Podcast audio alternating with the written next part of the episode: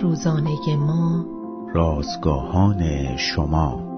خدا ما را تمرین می دهد تا در ایمان رشد کنیم.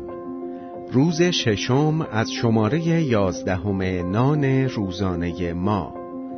تقویت قلب عنوان و اول تیموتائوس باب چهار آیات شش تا یازده متن امروز ما از کلام خداست.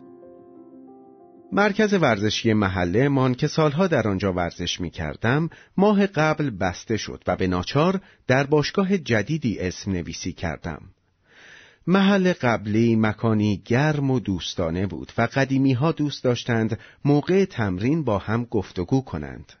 معمولا کار ما به عرق ریختن نمی رسید اما باشگاه جدید یک مرکز پرتلاش است و زنان و مردان در آن به سختی میکوشند بهتر بدنسازی کنند. وقتی آنها را تماشا می کنم می بینم بدنهایشان به نظر قوی می آید. اما نمی توانم بدانم که آیا قلبهایشان هم با رحم و شفقت تقویت می شود یا خیر. قلب یک ازوله است. ازوله ای که ازوله های دیگر را در حرکت نگاه می دارد. ساختن و تقویت سایر عضلات خوب است اما مهمترین کار تقویت و نگهداری از قلب است. باید قلب روحانیمان را هم به همین ترتیب با خواندن کلام حقیقت و دریافت نیکویی و فیض الهی تقویت و متعادل کنیم.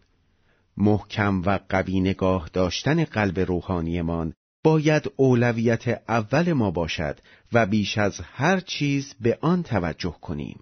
پولس می‌گوید خود را در دینداری تربیت کن زیرا گرچه تربیت بدن را اندک فایده ای است اما دینداری برای همه چیز فایده دارد و هم زندگی حال را وعده می دهد هم حیات آینده را.